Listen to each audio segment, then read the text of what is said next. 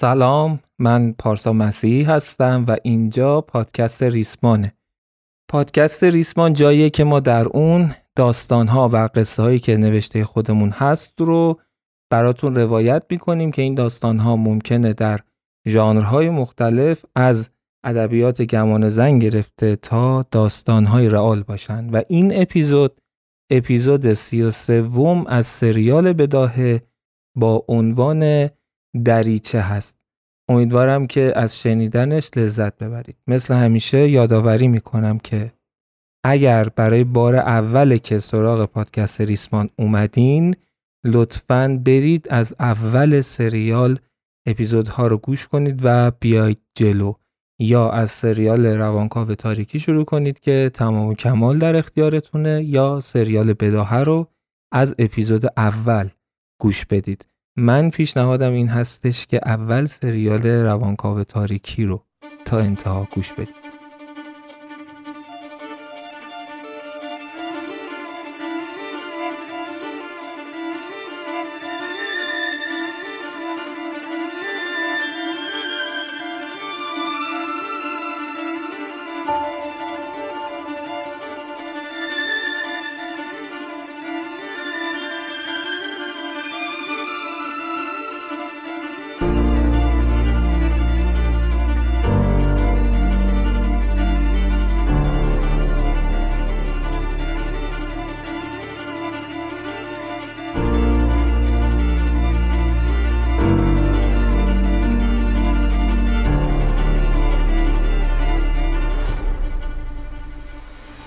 یه یادآوری کنیم که توی اپیزود قبل چه چیزی اتفاق افتاد؟ خیلی کوتاه اگر بخوایم بگیم. اتفاقات بعد از قیام رو تعریف کردیم. سهراب به همراه امید و آرمین و لشکر برده ها رفتن سراغ اون دریچه بند مخفی. اونو پیدا کردن باز کردن رفتن داخل. قصه زنده بودن همتا رو شنیدیم. واکنش امید به زنده بودن همتا رو شنیدیم. واکنش آرمین رو شنیدیم. درگیری هایی که بین اینها این کاراکترها به وجود اومد رو شنیدیم و در نهایت رسیدیم به جایی که فهمیدیم چی بود ماجرای زنده بودن همتا و چه ماجرای اتفاق افتاده بود که سهراب می‌دونست که همتا زنده است. و در آخر هم رسیدیم به اون جایی که همتا به سهراب گفتش که برو که نویسنده منتظره که ببینتت. بعد سهراب هم تعجب کرد گفت مگه منو می‌شناسه؟ و همتا هم بهش گفت بله.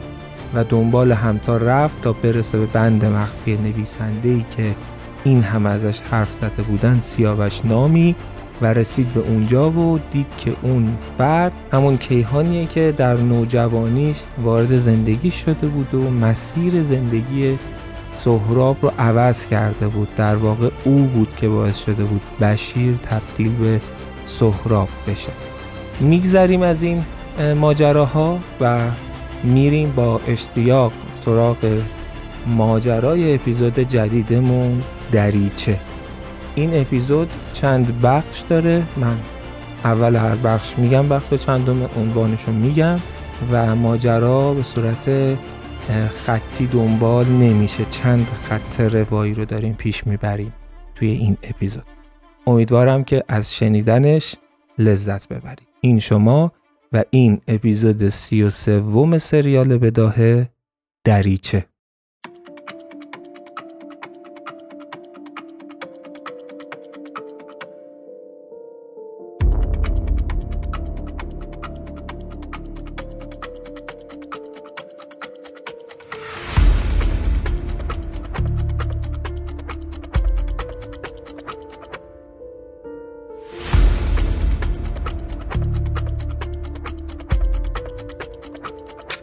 بخش اول بین. حامد رفت نشست روی مبل قرمز رنگ. نگاهی به سمت راستش انداخت. از توی شیشه اون برج بزرگ می‌تونست کل شهر رو ببینه. زن قد کوتاهی با موهای مشکی بلند که سعی کرده بود با کفش پاشنه بلندش کوتاهی قدش رو پنهان کنه اومد و روبروش نشست. نگاهی انداخت به تبلت توی دستش کمی صفش رو بالا پایین کرد و چیزی رو زیر لب زمزمه کرد. انگار که می‌خواست چیزی رو برای خودش یادآوری کنه. اون وقت سرش رو بالا آورد و نگاهی انداخت به صورت حامد. لبخندی زد و گفت آماده این؟ حامد سر به تایید تکون داد. اون وقت صدایی از روبروشون اومد که میریم برای ضبط. سه دو یک دختر مومشکی که زل زده بود به دوربین روبروش شروع کرد به حرف زدن. سلام به همه شما که ما رو می‌بینید. من روشنک هستم و با برنامه زربین از شبکمون مهمون نگاهتون هستیم. خیلی هیجان دارم که گفتگوی امروزمون رو زودتر شروع کنم چرا که مهمون خیلی مهمی امروز در کنار ماست. کسی که این روزا همه دارن ازش حرف می‌زنن. روشنک چرخید به سمت حامد. دوربین عوض شد تا دوربینی که عقبتر قاب حامد و روشنک رو با هم داشت بتونه تصویر رو ارسال کنه. روشنک به حامد گفت خیلی خوش اومدید. این روزا همه جا حرف از شما و کارایی که کردید. شما باعث شدید که بالاخره دیوار پوشالی کمپانی به اسم جاوید بریزه. کمپانی که همه فکر می‌کردن متحر و پاک و خوبه. اما شما با شجاعتتون و البته تلاشتون تونستید حداقل به همه نشون بدید که این کمپانی می‌تونه چقدر کثیف باشه. برامون از اتفاقاتی که افتاد میگید؟ حامد لبخندی زد و گفت سلام می‌کنم به تو و همه بیننده های عزیزت. تو لطف داری. واقعیتش اینه که من کار خاصی نکردم. من تنها کاری رو کردم که بلدش بودم. من یاد گرفتم نسبت به چیزایی که مشکوک میشم بی تفاوت نباشم. دنبالش برم و تعاتوش رو در بیارم. این هم همینطور بود. پس من کار خاصی نکردم. روشنک لبخندی زد و پرید وسط حرفای حامد و گفت ببینید من دوست دارم سریح و بی پروا حرف بزنیم. اصلا کسایی که برنامه ما رو دنبال می‌کنن برای همین پیگیرشند برای سراحت به نظرم تعارف رو کنار بذاریم ما دوست داریم از شما جزئیات بشنویم. بفهمیم که چطور شد که شما تونستید برای اذهان عمومی ثابت کنید که در ماجرای شما و جاوید کمپانی این جاوید کمپانی بود که داشت دروغ می‌گفت. در صورتی که تا همین چند وقت پیش همه شما رو گناهکار می‌دونستن. شما یک تنه ایستادید و ثابت کردید که اون حیولایی که ازش حرف زده می‌شد شما نبودید بلکه جاوید کمپانی بود. لطفا برامون جزئیات بگید.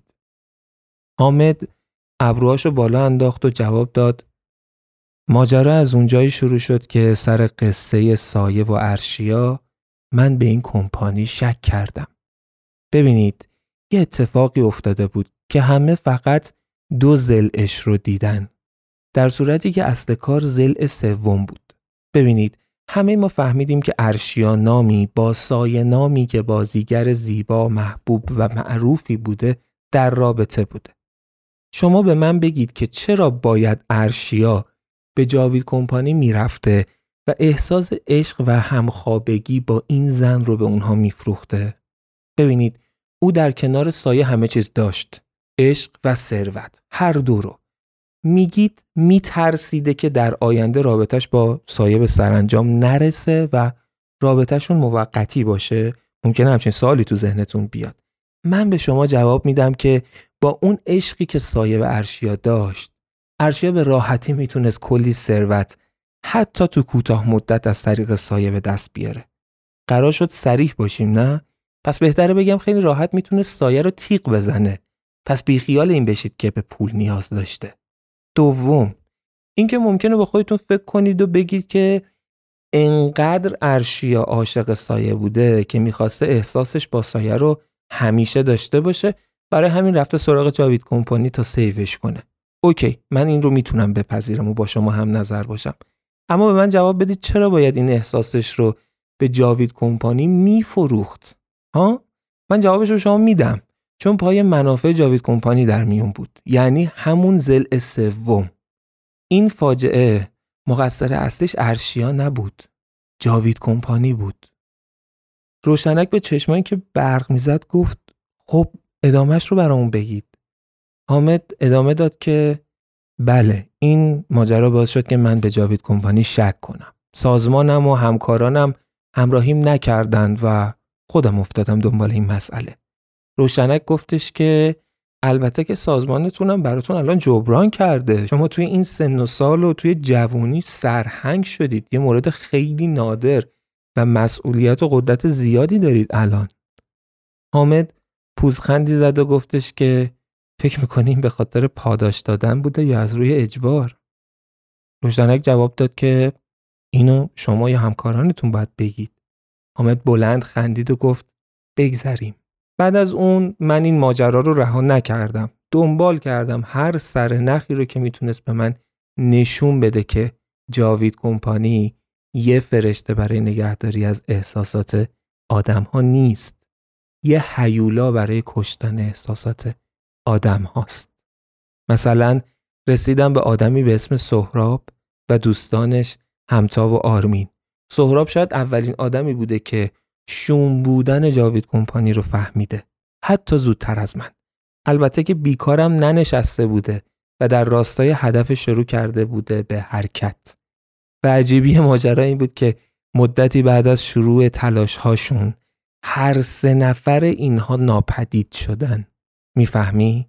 هیچ اثری ازشون نیست. روشنک جواب داد که بله بله خاطرمه که توی اون ویدیوهایی که از خودتون منتشر کرده بودید گذشته در موردشون مفصل حرف زده بودیم. حامد ادامه داد که بله اتفاقا همونجا بود که من دیگه مطمئن شدم جاوید کمپانی و رئیسش روزا یک حیولان وقتی که روزا این حرفای من رو شنید چنین دروغ ها و پاپوش های عجیبی رو برای من بپا کرد و موفق هم بود واقعا. کاری کرد که مجبور به فرار شدم و مدتا توی بیابونا زندگی می‌کردم. روشنک پرید وسط حرفش گفت اتفاقا جالبی ماجرا اینجاست که شما چطور تونستین دووم بیارین؟ چطور تونستید مدرک به دست بیارید که ثابت کنید که اون کسی که به اسم همایون ازش حرف زده بودن وجود خارجی نداشته و همش دروغ بزرگ و پیچیده برای از میدون به در کردن شما بوده؟ حامد با خنده جواب داد که اینا اگر جواب بدم که منابع اطلاعاتی ما از دست میدم.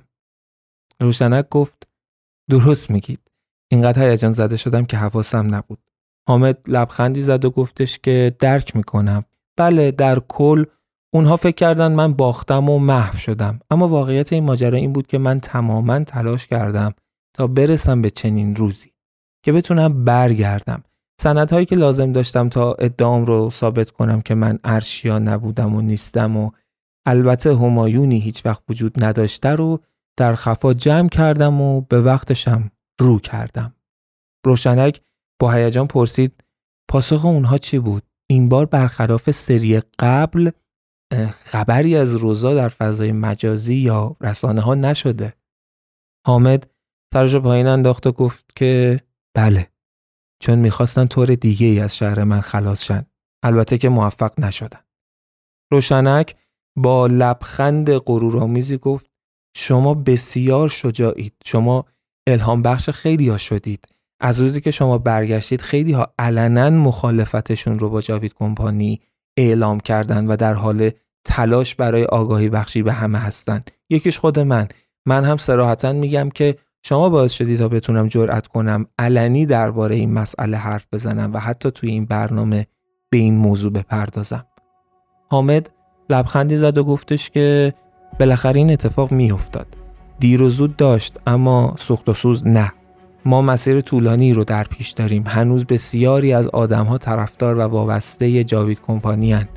و اینکه اونها هم بیکار نمیشینن. معلوم نیست در آینده چه چیزی پیش میاد اما جاوید کمپانی باید من رو دشمن درجه یک و محکم خودش بدونه توی همون لحظات بود که گوشی حامد شروع کرد به ویبره رفتن توی گوشش توی جیبش گوشیش میلرزید مداوم تلفنش زنگ می‌خورد یعنی رو همون ویبره و حامد می‌دونست که هر کی که اون خطه خب طبیعتا خیلی کار واجبی داره که ول نمی‌کنه. دست انداخت توی جیبش و گوشیش رو آروم در آورد و بغل پاش یه نگاهی به صفحه اون انداختوری که توی دوربین معلوم نشه. سرگرد فروتن چهار بار میسکال انداخته بود روی تلفن حامد. حامد سعی کرد حواسش رو بده به روشنک تا برنامه خراب نشه. روشنک پرسید که یه سوال خیلی مهم دارم ازتون. به نظرتون این خیلی عجیب نیست که چنین شرکتی انقدر قدرت داشته باشه؟ توی این همه کشور هم به این حجم از قدرت رسیده. قدرت زیادی داره. و هیچکس نتونسته کاری علیهش بکنه. به نظرتون چرا این اتفاق داره میفته؟ حامد اخم کرد و گفت مشخصه چون تنها نیست. چون حتما هم پیمانهای قدرتمندی داره. روشنک پرسید منظورتون دولت هاست؟ حامد جواب داد حتما دولت های قدرتمندی هم از حامیانش هستند و ازش منفعت می‌برن روشنک پرسید که چیز دیگه هم به نظرتون هست؟ حامد جواب داد که بله اینکه ما داریم وارد عصر جدیدی میشیم عصر کمپانی ها دوره ای که شاید کمپانی ها از دولت ها هم مهمتر و قدرتمندتر شده باشن یا بشن. توی همون لحظه گوشی حامد توی دستش لرزید. حامد نگاهی به صفحه گوشیش انداخت. پیامی از سرگرد فروتن روی صفحش بود. نوشته بود سرهنگ کار واجبتون دارم. یه چیزایی پیدا کردم. روشنک گفت میشه بیشتر برامون از عصر کمپانی ها بگین؟ حامد یه دفعه از جاش بلند شد. گفت معذرت می‌خوام. باید برم. و تو حالی که تو بهد روشنک و باقی عوامل برنامه به سمت در خروج می‌رفت شماره سرگرد فروتن رو گرفت. وقتی فروتن جواب داد حامد گفت کجا رفته بوده؟ فروتن گفت رئیس رفته به سمت مرکز ایران. هنوز نتونستیم کامل ردش رو بزنیم. یه جایی به بعد رو توی دوربینا گمش کردیم ولی بازم داریم روش کار می‌کنیم. با یه شاسی بلند مشکی رنگ. حامد گفت اوکی دارم میام اونجا.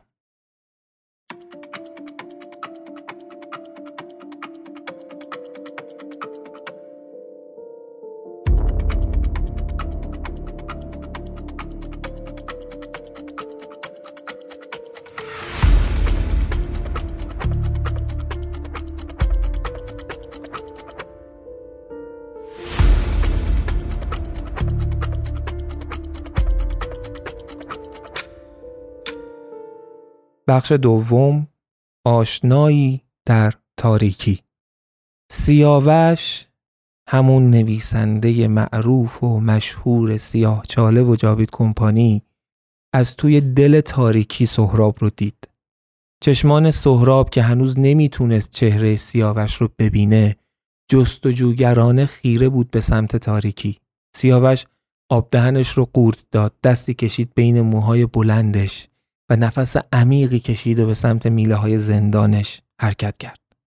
وقتی اندک نور توی اون بند خورد به صورت سیاوش و سهراب شناختش سیاوش تعجب و حیرت رو توی چشمای سهراب دید. سهراب ناخواسته قدمی به عقب برداشت. باورش نمی‌شد که کیهان رو دیده باشه. باورش نمی‌شد که کیهان محبوب بچگیهاش نوجوونیهاش همون سیاوش معروف سیاه چاله و جاوید کمپانی باشه. حس می‌کرد داره خواب می‌بینه. سرش گیج رفت. دستشو گذاشت پشت سرش. انگار که پتک محکمی خورده باشه توی سرش. درد داشت. زیادم درد داشت. حسی که داشت شبیه گیجی بین خواب و بیداری بود. سیاوش از اون ور میله ها سکوت کرده بود. زل زده بود به سهراب. جور خاصی سهراب و نگاه می‌کرد. چشماش قرمز شده بودن. بهتره بگم پر از اشک شده بودن. اما غرورش اجازه نمی‌داد بهش که رهاشون کنه اون اشکا رو. توی اون ظلمات، توی اون سختی ها بالاخره یه چهره آشنا دیده بود. یه چهره قابل اعتماد دیده بود. بالاخره سیاوش سکوت رو شکوند و گفت کاش این میله ها توی این لحظه ها نبودن. چقدر دلم می‌خواست که بغلت کنم. سهراب سعی کرد افکارش رو کنار بزنه. سوالهای توی ذهنش رو کنار بزنه. سعی کرد فقط خودش رو توی اون لحظه قرار بده و اجازه بده که ببینه که چی پیش میاد. برای همین جواب داد. چقدر شکسته شدی کیهان. چقدر جوگندمی شده موها و ریشات. باورم نمیشه. دلم نمی‌خواست اینجوری ببینمت. تو قهرمان بچگیان بودی لعنتی. سیاوش قطر اشکی که از چشمش شکید رو سری با دستش رو بودش و گفت مردک وقتی اینطوری میگی توی دلم خالی میشه. من هنوزم جوونم. اون وقت دستش رو از بین میله ها بیرون آورد.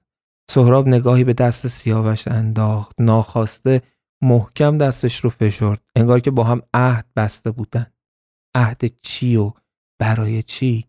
معلوم نبود. توی همون لحظه ها بود که همتا از راه رسید. تفنگی دستش بود. از سربازایی که بیرون بنده مخفی بودن گرفته بود. رو به سیاوش و سهراب گفت به نظرم چاق سلامتیتون رو بذارین برای یه تایم دیگه. الان کارهای خیلی مهمتری دارید. اون وقت تفنگ رو گرفت سمت قفل بند سیاوش رو شلیک کرد. قفل شکست و در باز شد. همتا هم راهش رو کشید و رفت. سیاوش از بند بیرون اومد. سهراب رو دوباره برای لحظاتی کوتاه در آغوش کشید و بعد زیر لب گفت آره همتا درست میگه نباید زمان رو از دست بدیم. سهراب سری به تایید تکون داد و گفت کیهانی بالاخره یا سیاوش؟ جواب گرفت سیاوش. سهراب پرسید چرا بهم نگفته بودی؟ سیاوش جواب داد ببین سهراب یا بشیر عزیز من. وقت برای توضیح دادن این چیزا هست. خیلی هم حرف هست. اما الان نمی‌تونم ریسک کنم و زمانم رو از دست بدم. ازت می‌خوام که به حرفم گوش کنی. الان تنها کاری که ما باید بکنیم اینه که باید فرار کنیم. همه با هم. اگه بتونیم درب خروج اینجا رو پیدا کنیم و از این سیاه چاله لعنتی بزنیم بیرون دیگه نیازی به هیچ اضافه کاری نیست. سهراب با ناامیدی گفت من همیشه فکر می‌کردم اگه سیاوش بزرگ رو پیدا کنم چیزایی تو سرش داره که هممون رو شگفت زده می‌کنه و نجاتمون میده از اینجا. داره میگه فرار کنیم؟ اونو که همه می‌دونن. سیاوش تلخندی زد و رو به چشمای سهراب با محبت خیره شد و چند لحظه بعد جواب داد. سیاوشی که میگی اگر انقدر بزرگ بود خودشو نجات می‌داد. وقتی ناامیدی تو چشمای سهراب بیشتر شد سیاوش گفت نترس اون هم دستم خالی نیست. اون زن روزا سالها می‌خواسته منو با تمام قدرتش از بین ببره و نتونسته.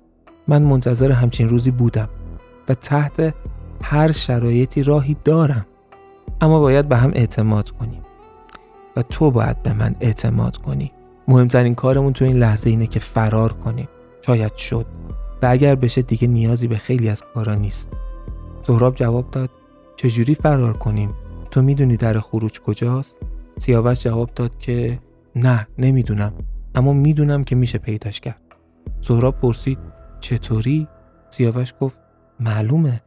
باید حتما ردی ازش توی دفتر رئیس سیاهچاله باشه. منو ببر اونجا.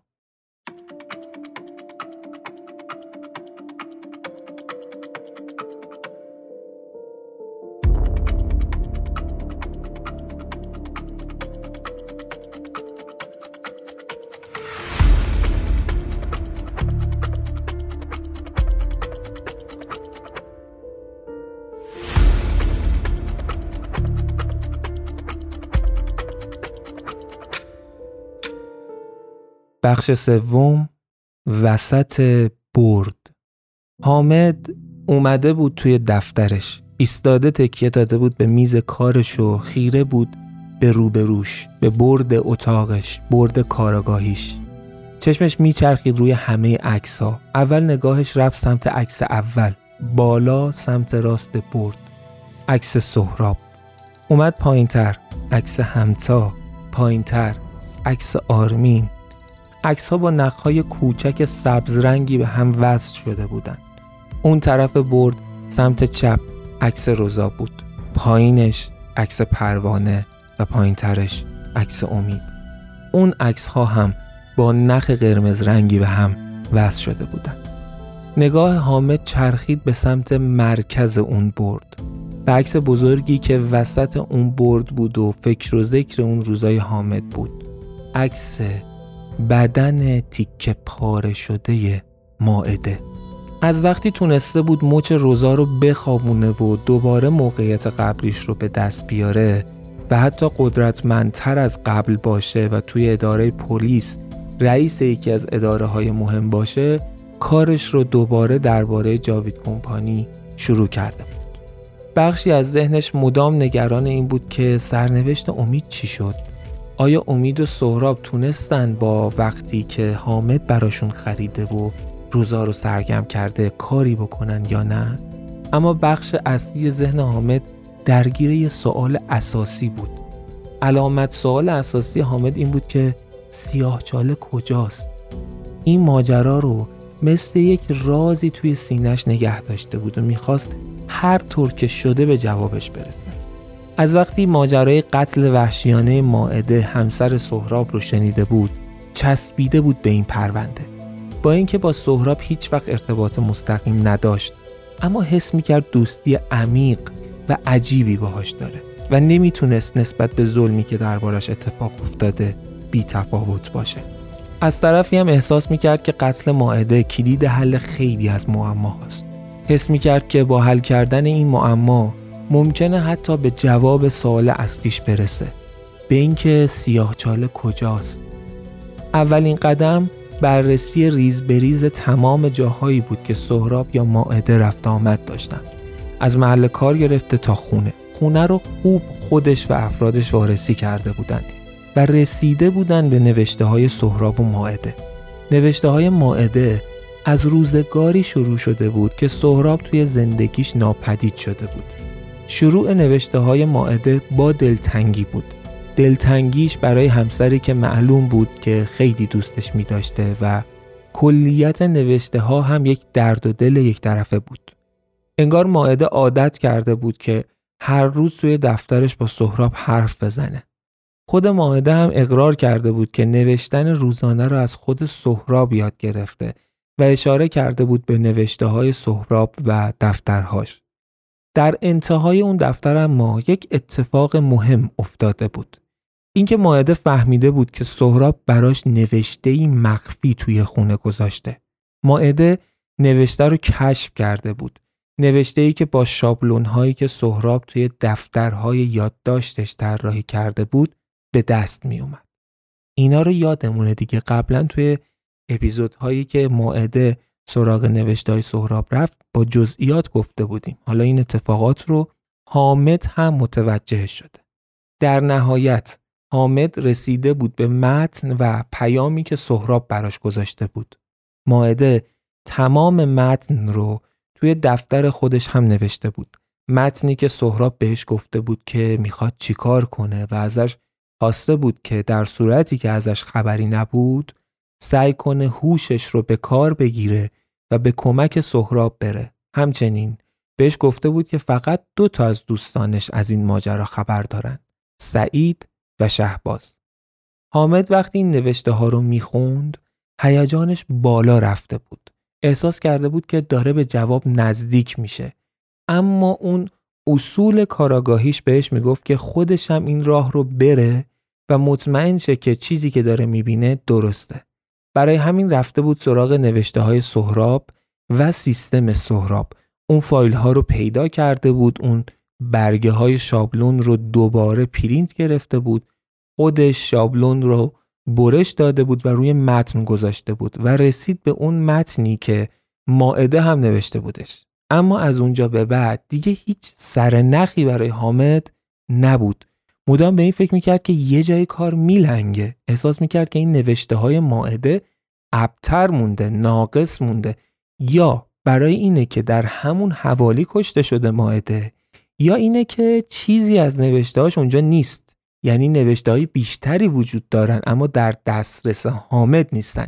یا اتفاقات بیشتری افتاده که ماعده ننوشتتش حالا به هر دلیلی. برای همین سعی کرده بود که خودش رو بذاره جای ماعده و ببینه که چه اتفاقی می‌تونسته بیفته. برای اینکه مطمئن بشه که ماعده همون حوالی کشته شده یا جلوتر دستور داد که چند تا چیز رو بررسی بکنن. یکی تاریخ احتمالی مرگ که توسط پزشکی قانونی اعلام می‌شد و تطبیقش با تاریخ نوشته هاش یکی هم دستور داده بود که سعی کنن از دوربینای شهری ببینن آخرین باری که ماعده در سطح شهر تردد داشته کی بوده؟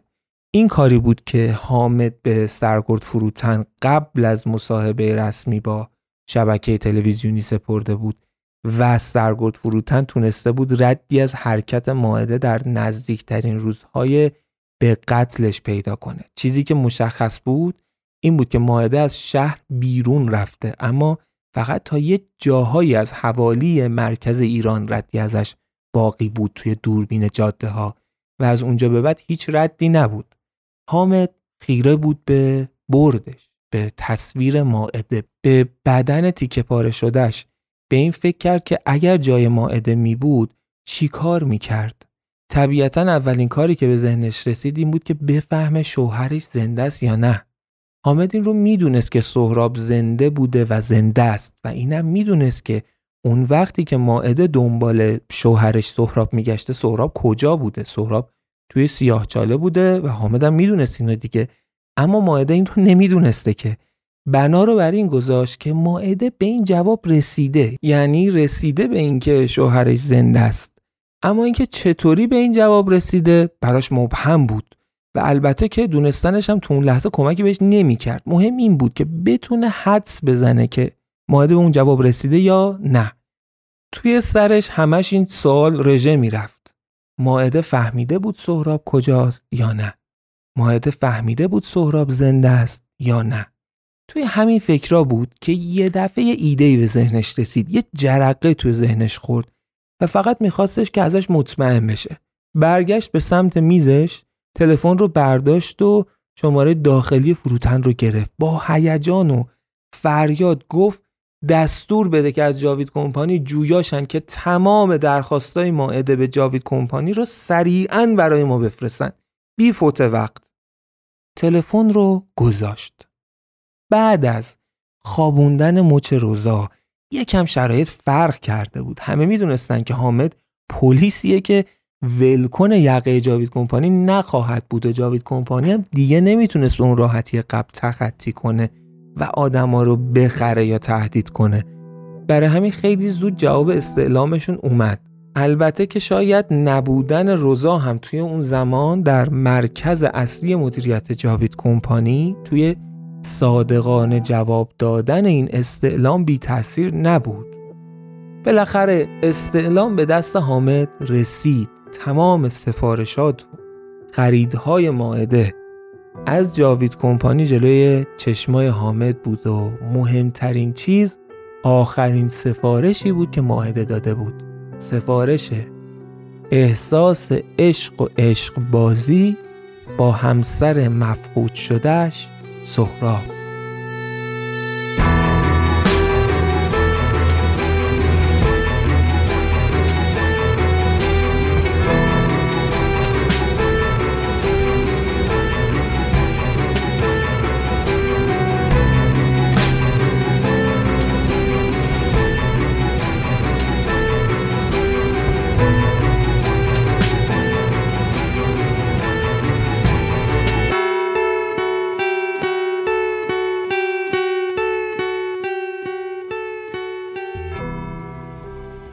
حامد به وجد اومده بود. انگار که یک کشف بزرگ کرده. ماژیک رو برداشت رفت به سمت بردش. بین عکس سهراب و ماعده یک خط کشید و بالاش نوشت ارتباط. ایده حامد این بود که ماعده و سهراب تونستن با هم ارتباط بگیرن. چطوریش رو نمی‌دونست. ما می‌دونیم دیگه ناتیک بود. اما حامد این رو نمی‌دونست. اما این رو فهمیده بود که این اتفاق افتاده. حالا وقتش بود که با خودش فکر کنه که اگر ارتباط می‌گرفتن این دو نفر با هم چه حرفی بینشون رد و بدل می‌شد؟ معلومه. درخواست کمک. اگر خود سهراب می‌دونست که سیاهجاله کجاست احتمالا نشونی سیاهجاله رو به همسرش می‌گفت و می‌گفت کمک بیار. اما به احتمال خیلی خیلی زیاد از ذهن حامد اون و بقیه برده ها یعنی سهراب و بقیه برده ها نمی‌دونستن کجان اصلا و احتمال خیلی زیاد سهراب از ماعده درخواست کمک داشته برای اینکه کلا کمکش کنن. اما چطوری؟ این سوالی بود که حالا ذهن حامد رو مشغول کرده بود و باید به جوابش می‌رسید. درخواست کمک سهراب از همسرش می‌تونست از دوستانش باشه اما حامد قبل ترها خودش سراغ دوستای سهراب رفته بود. از سعید خبری نبود و شهباز هم کلا خودش رو از ماجرا کنار کشیده بود. پس کی؟ ماجرا هرچی بود برمیگشت به گذشته سهراب. پشت میزش حامد بالاخره خوابش بود انقدر به اون برد نگاه کرده بود و با این افکار سر و کله زده بود که همونجا خوابش برده بود. وقتی بیدار شد فروتن رو خواست. وقتی فروتن پیشش اومد به فروتن گفت هر اطلاعاتی که از سهراب هست رو تا نهایتا یک ساعت بعد می‌خواد یک ساعت بعد. حامد هر آنچه که از زندگی سهراب وجود داشت رو داشت می‌خوند. یه چیزی رو فهمیده بود. گذشته سهراب جایی به اسم ایل رستین بوده. جایی که حوالی مرکز فلات ایران واقع شده بود. همون جایی که احتمالاً ماعده داشته می‌رفته. حدس حامد درست بود. همسر سهراب برای درخواست کمک سراغ گذشته سهراب رفته بود. حامد هیجان زده به سمت چوب لباسی اتاقش رفت. کتش رو برداشت سری در اتاق رو باز کرد و دوید بیرون. به فروتن گفت بلند شو بریم. فروتن متعجب پرسید کجا آقا؟ حامد جواب داد ایل رستی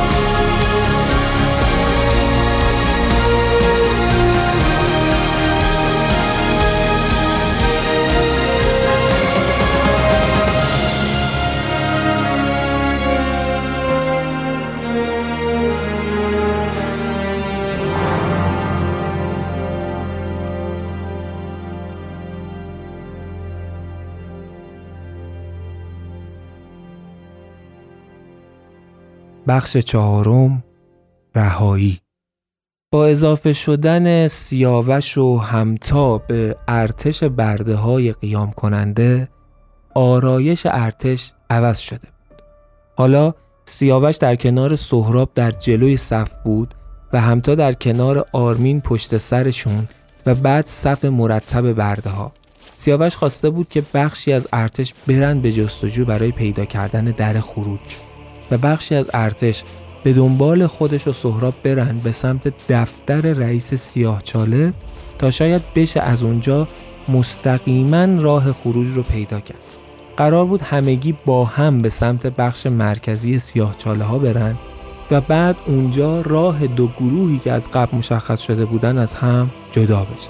همه با هم حرکت رو شروع کرده بودن. صدای منظم کوبش پاهای سربازا به زمین حس قدرت رو به همشون منتقل می‌کرد. سیاوش تو دلش قوقایی به پا بود. درست بود که سیاهچاله برای برده های زندان تمام ایار بود. اما حضور توی فضای باز محبوسش برای سیاوش خودش حکم نوعی آزادی رو داشت. با تمام وجودش، با تمام هستیش داشت نفس می‌کشید و از نفس کشیدنش لذت می بود. شاید تنها کسی بود که توی اون لحظه از چیزی نمی ترسید چون حس رهایی داشت. کسی که رها باشه ترس براش معنا نداره. بالاخره رسیدن به فضای مرکزی کمی جلوتر باید به دو گروه تقسیم می شدن سهراب یه قدم رفت جلو و برگشت رو به ارتش تا بهشون نکاتی رو بگه اما درست توی همون لحظه صدای بلند و گوشخراش آژیری به گوششون رسید. یه دفعه صدایی از تمامی بلنگوهای سیاهچاله پخش شد. من معاون رئیس کل جاوید کمپانی به تک تک شما برده های خاطی اختار میدم که اگر قدم از قدم بردارید عواقب کارتون با خودتونه. همه نگاه ها به سمت سهراب رفت. نگاه سهراب اما چرخید به سمت سیاوش. سیاوش قوی و محکم گفت سهراب از چیزی نترس. کاری که فکر می‌کنید درسته رو انجام بده. سهراب لحظه ای فکر کرد. می‌خواست اگر عقوبتی وجود داره فقط برای خودش باشه نه باقی برده ها. برای همین برگشت. خودش هم که جلوی برده ها بود چند قدمی رو جلو رفت. صدای معاون روزا توی بلنگوها دوباره پیچید که نباید حرکت میگردی اون وقت معاون روزا توی اتاق کنترل خودش دکمه بزرگ و مشکی رنگ رو فشرد توی همون لحظه همون جایی که سهراب و برده ها بودن روی بالاترین نقاط دیوارهای بلند و عظیم و جسه سیاه چاله دریچه باز شدن. که تا قبلش اصلا معلوم نبودن و بعد از توی اون دریچه ها اسلحه های بزرگی بیرون اومدن. چیزهای شبیه به توپهای قدیمی یا آرپیجی یا موشک این چیزا. اما مدرن و طبیعتا وحشتناکتر. اصلا نمی‌دونستن چیه. همه این توپ ها همه این موشک ها به سمت ارتش برده ها نشونه رفته بودن. برده ها با اسلحه هاشون سمت این توپ ها و موشک نشونه رفتن. همه زربان قلبشون به حد اعلا رسیده بود. صدای معاون روزا به گوش رسید. بهتون هشدار میدم که این یه جنگ نابرابره. بهتون نشون میدم. توی همون لحظه یکی از اون موشکا به سمت یکی از ساختمون های اطراف نشونه رفت و لحظه بعد شلیک کرد. باور نکردنی بود. ساختمون فرو ریخت. واقعا موشک زده بودن. همه با وحشت به سهراب نگاه می‌کردن. سهراب سرش گیج می‌رفت. سهراب سرش گیج می‌رفت. تمام وجودش پر شده بود از حس شکست.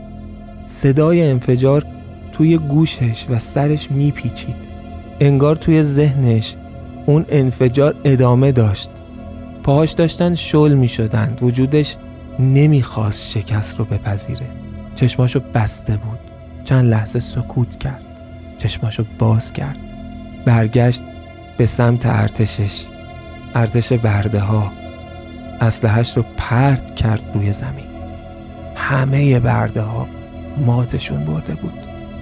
باورشون نمی‌شد که سهراب راهی نداشته باشه. فکرش به جایی نرسه. هوشش کم بیاره. اما سهراب دستاشو برد بالا و تو حالی که از گوشه چشم چپش قطر اشکی چکید زانو زد روی زمین. همه رویاهاش برباد رفته بود.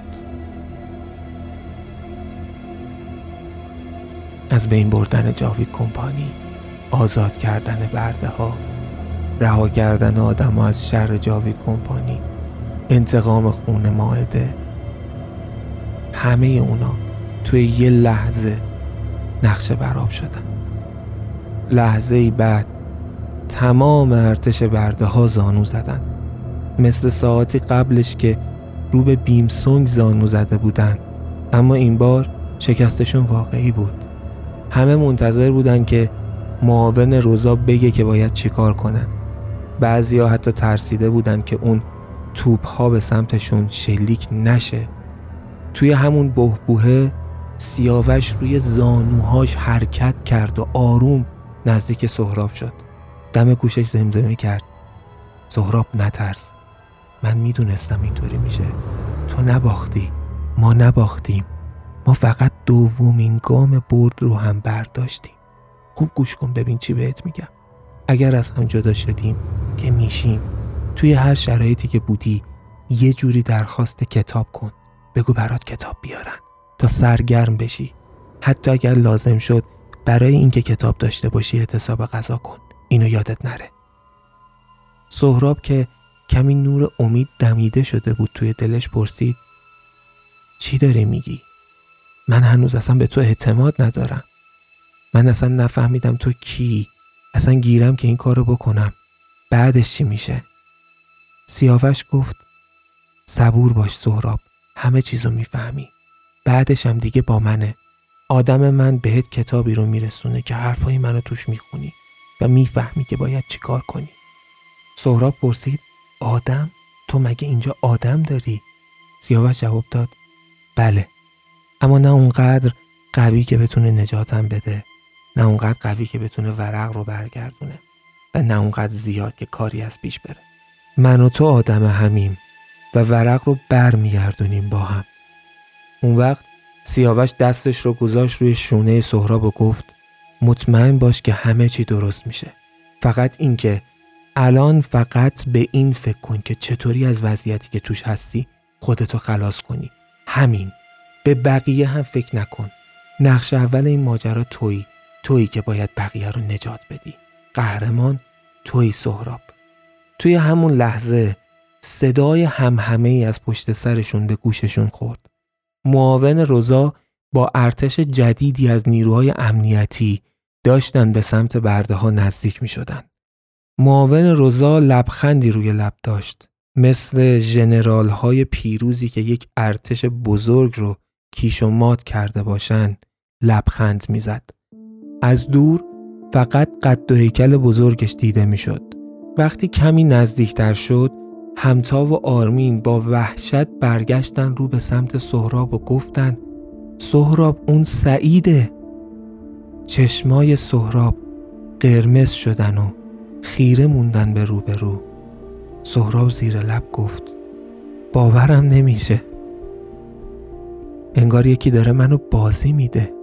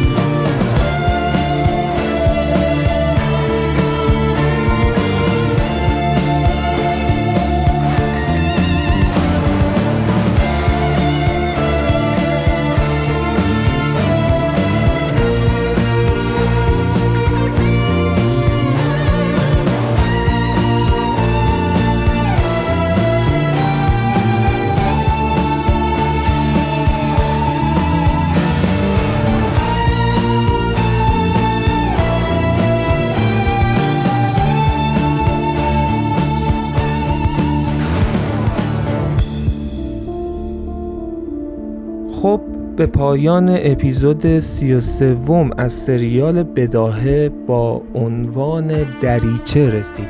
امیدوارم که از شنیدن این اپیزود لذت برده باشید. مثل همیشه منتظر خوندن نظراتتون هستیم. چه نقد هاتون که همیشه به ما کمک کرده برای پیشرفت و چه نکات مثبتتون که باعث میشه ما نقاط قوتمون رو بیشتر بشناسیم. دمتون گرم. ما تلاشمون رو می‌کنیم که اپیزودها رو زودتر به دستتون برسونیم. امیدواریم که شرایط طوری پیش بره که شرمندتون نباشیم. ممنونم ازتون که ما رو درک می‌کنید و همراهی می‌کنید. در نهایت هم باز هم مثل همیشه این رو میگم بزرگترین حمایتی که می‌تونین از ما بکنین مهمترین لطفی که می‌تونین به ما بکنین اینه که پادکست ریسمان رو به دوستانتون معرفی بکنید. در نهایت ممنونم از تمام کسانی که من رو در تولید این اپیزود همراهی کردند. متشکرم از شیوا حق بردی ممنونم از متین شیر محمد سپاسگزارم از امیر سفری مرسی از فاضل خردمند و ممنونم بسیار از جواد رحمانی عزیزم. تا اپیزود بعد فعلا.